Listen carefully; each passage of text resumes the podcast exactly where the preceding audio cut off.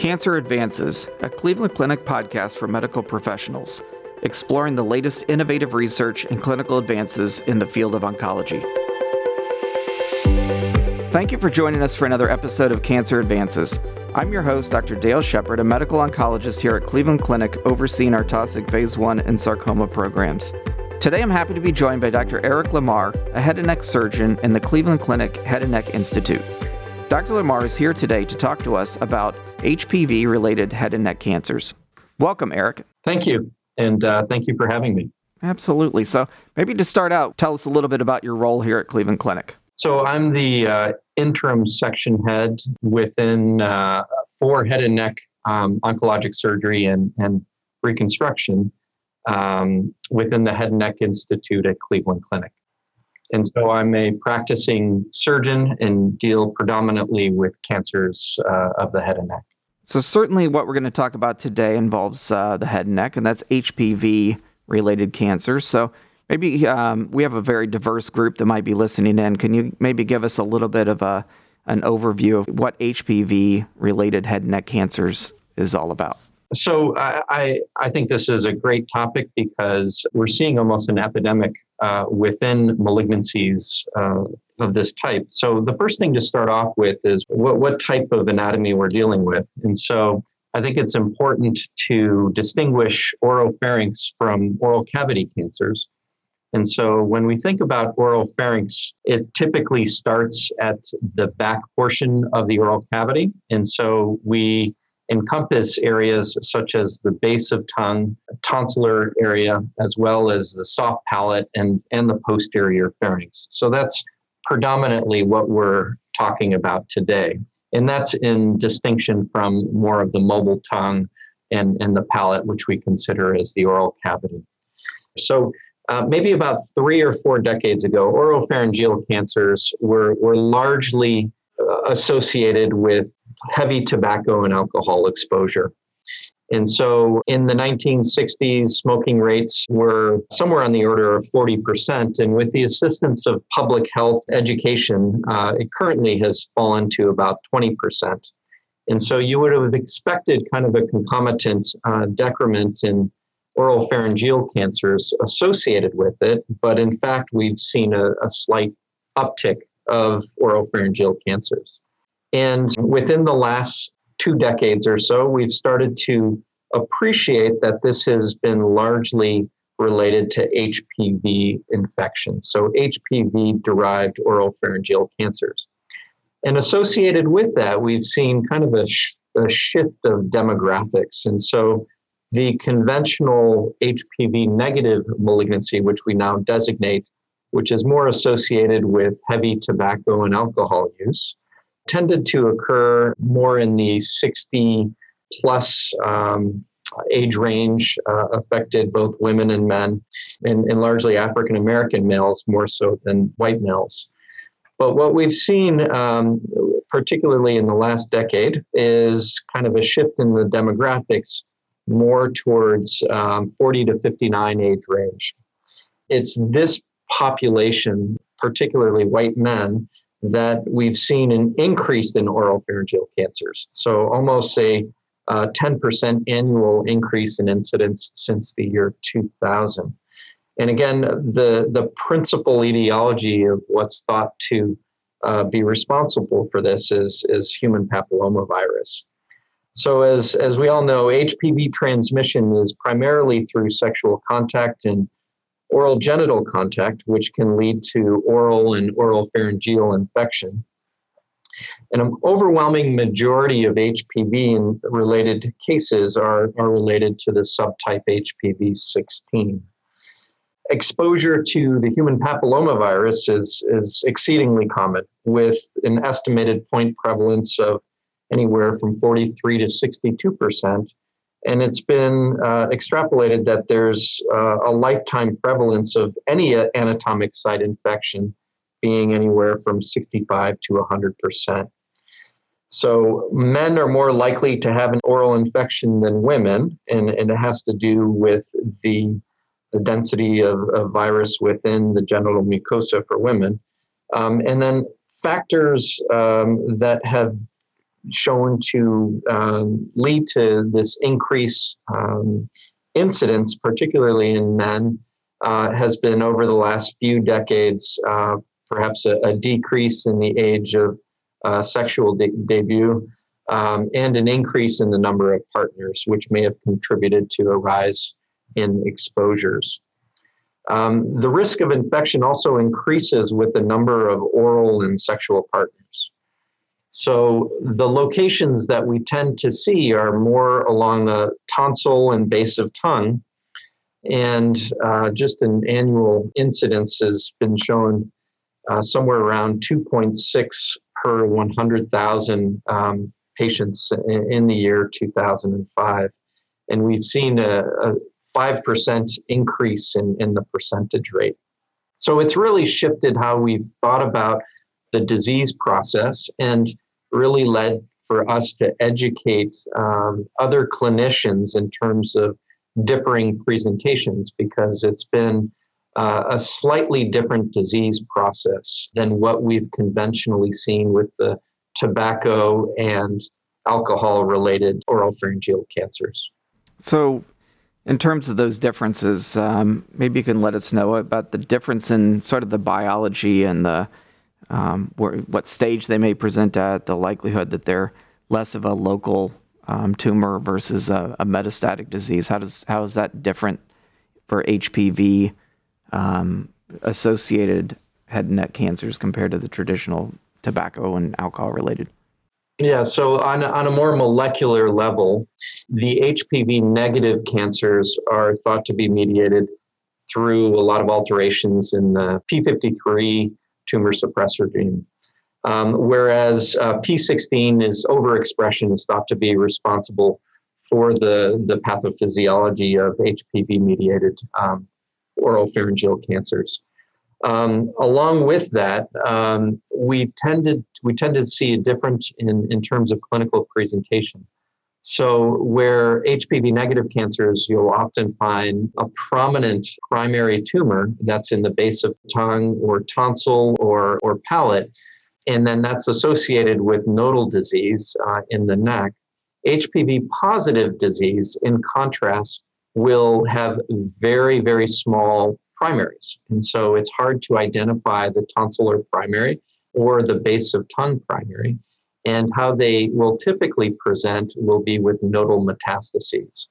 And so the characteristic of the nodal metastases will oftentimes be cystic, and that can lead to kind of a diagnostic dilemma at times, because fine needle aspirates will sometimes be equivocal. And that will need to escalate in order to get a definitive diagnosis. So in general, the presentation has changed, but not only that, but the treatment responses have actually been more favorable.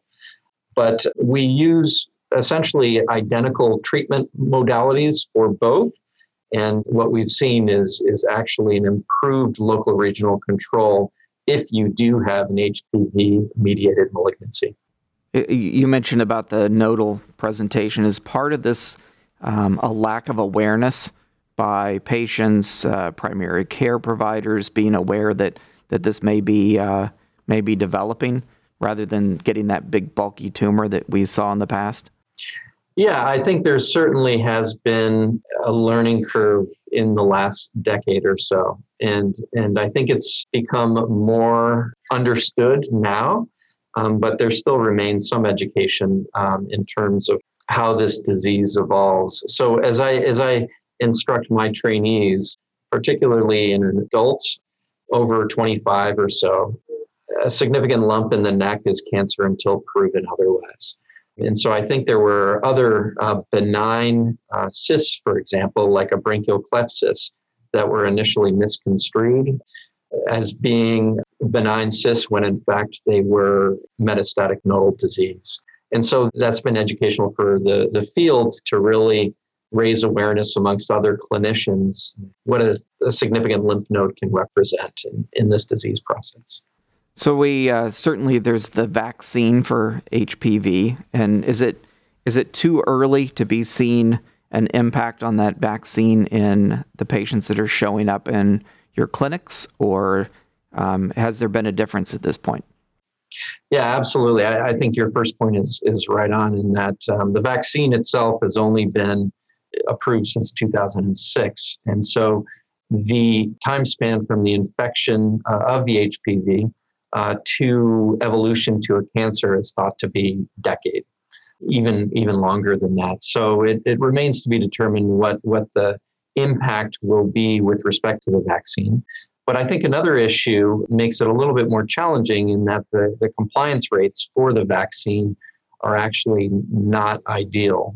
When you look at the teens, for example, so the vaccine is indicated for as early as 9, but typically recommended 11 to 12 with the vaccine, and then subsequently a vaccine 6 to 12 months after that. When you look at compliance rates, it's anywhere on the order of 60% of receiving one dose and almost 45% of having both doses. And so when scientists looked at what it would take for kind of a community immunity, it's on the order of 80%. So those rates are well below that. So it's not only that the infection precedes evolution to a cancer, but it's also, I think, we're still struggling with optimizing compliance rates. And then the initial focus was on vaccination of girls, but then can you weigh in on sort of the vaccination of boys as well? Yeah, I think the initial indication was for females, and that was a kind of a bivalent vaccine, and then Gardasil, which is quadrivalent, or there's actually 9 different targets that Gardasil now has, is now FDA approved for both. And so the age range is anywhere from 9 to 26, where it's recommended, and then beyond that is at the discretion of the doctor in conjunction with the patient. So up to 45 years old. But certainly, I think that led to initial, perhaps, misperception of the virus itself. But I think public health information has started to say that this is equally important for males as it is for females. All right. It sounds like vaccinating males and females and just getting the vaccine is going to be an important continued push. If we shift gears a little bit, maybe you can talk to us a little bit about what are the treatment options? What does treatment of this look like? So we use the 3 conventional modalities, surgery, radiation, and chemotherapy in varying combinations. So for early stage cancers, and it's interesting that when we talk about staging, the staging system has evolved in 2018, and it has made a separate designation for HPV-related malignancy. Not to say that it changes how we address the cancer from a treatment standpoint, but we've recognized it as a distinct disease process, which has historically had better response rates to our conventional treatments. So I'll kind of take you through the evolution in terms of treatments initially. I would say a couple of decades ago, surgery was part of the mainstay. This was before the 1990s or so, but it was quite morbid. It would require a mandibulotomy and very extensive, would affect swallowing, and quite a morbid operation. And that was initially followed by radiation. But then with the onset of other sites within the head and neck, such as the larynx, we saw the utility of organ preservation trials, and that's in the way of concurrent treatment. So that was combined cisplatin with radiation.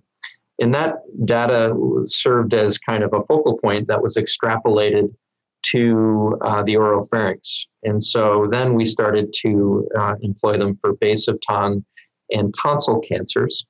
And that's where we were in the kind of the beginning of 2000 or so. And then somewhere around 2009, the FDA approved transoral robotic surgery. So that's brought surgery back into the forefront a little bit. And that's been the topic of a clinical trial presently. So that's the general shift in paradigm. I would say we generally treat early stage oropharyngeal cancers with radiation alone or surgery alone, and that's done robotically. And then kind of advanced stage is treated with concomitant chemoradiation, or you can use surgery. And we're trying to tease out what that role will be in HPV-related disease through a surgical clinical trial.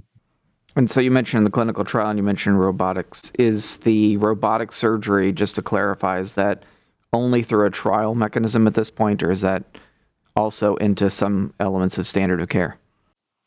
It is within standard of care at present. So transoral robotic is FDA approved for tonsillar malignancies and base of tongue malignancies. And specifically in HPV as well?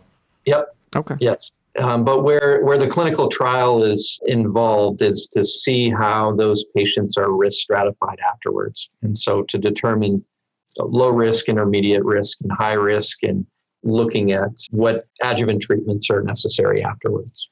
And I guess speaking of adjuvant therapies, you mentioned the differences in terms of nodal presentation oftentimes. What is the change in terms of adjuvant therapies at this point? We've used cisplatin in terms of the chemotherapy for years, and that still is widely used. Other clinical trials have looked at cetuximab in comparison to cisplatin. Radiation therapy has evolved. Initially, we were doing external beam, and certainly IMRT has really refined treatment and made it a lot more focal. And so those are commonly used adjuvant treatments. But where it becomes kind of interesting is what, I'll give you an example. What has been widely viewed in head and neck cancer is the notion that when a lymph node has a cancer that spreads outside of the lymph node, we commonly employ chemotherapy in an adjuvant setting in conjunction with radiation therapy. And those results have been extrapolated to HPV positive related malignancies. But we're starting to maybe recognize that doesn't have as much import for HPV-related malignancies. So that's been the topic of some clinical trials moving forward, and be curious to see how that evolves in comparison to the more conventional HPV-negative-related head and neck malignancies. What about screening? What kind of efforts are underway in terms of trying to find this at an early stage? That's where a lot of work remains to be done, I believe. There is no recommended screening as of this time. I think it would have been nice to have something comparable to screening for cervical cancers like pap smears. But the challenge within HPV oropharyngeal infections is just infection itself doesn't necessarily imply causality. And so you could have the infection clear away. And as I mentioned before, the incidence of infections are very high. And so we haven't really identified a test that is truly indicative of a malignancy to initiate screening. Another point is cervical cancers tend to go through a whole series of molecular and pathologic changes where they'll start from a dysplasia and evolve to frank carcinoma. And we haven't quite identified a corollary in the oropharynx to go along with that. So if we were to do that, I think it would perhaps lead to similar screening mechanisms that are used in cervical cancers. But such a change has not been identified thus far. So to the physicians that are listening to the podcast, what type of patients should be considered for a referral to the Cleveland Clinic for evaluation? So I would say particularly males, but also females that are 40 and above, and I've seen them even earlier than 40, but 40 and above with a persistent neck mass that has been present for at least a few weeks. And so that's the typical patient that we see. They may not necessarily have other risk factors such as tobacco use or alcohol use. And so those patients really need to see us for a biopsy and for appropriate workup otherwise. As I mentioned beforehand, the fact that these HPV-related cancers have small primaries, it's hard to detect them from the standpoint of where their initial tumor has arisen from. So that tends to be less symptomatic. But if it were to progress, that is to say that if the base of tongue cancers or the tonsil cancers were enlarged, you may have some issues with swallowing or slight that could be subtle or drastic. When you look at someone's tonsils, you may have asymmetric tonsil, which sometimes could be indicative of a malignancy. And so those are tips that I instruct my residents to keep an eye on and also discuss with clinicians in the community. So this is certainly a potentially serious disease. You mentioned early that the incidence is increasing. What are the biggest gaps? So I think the one gap we've spent a bit of time addressing is education to clinicians that initially what was misperceived as a branchial cleft cyst is could be more concerning in a patient that we conventionally did not think of being at risk for malignancy. There's also the gap in vaccines. I think that has the potential for mitigating risk of this in the future. And just a continued generalized education for both medical professionals as well as community on the importance of preventative measures and vaccination measures for HPV and how it could lead to oropharyngeal cancers. Well, I thank you for your insight on this really important disease, Eric, and I appreciate you being with us today. Thank you for your time. I appreciate the opportunity. This concludes this episode of Cancer Advances.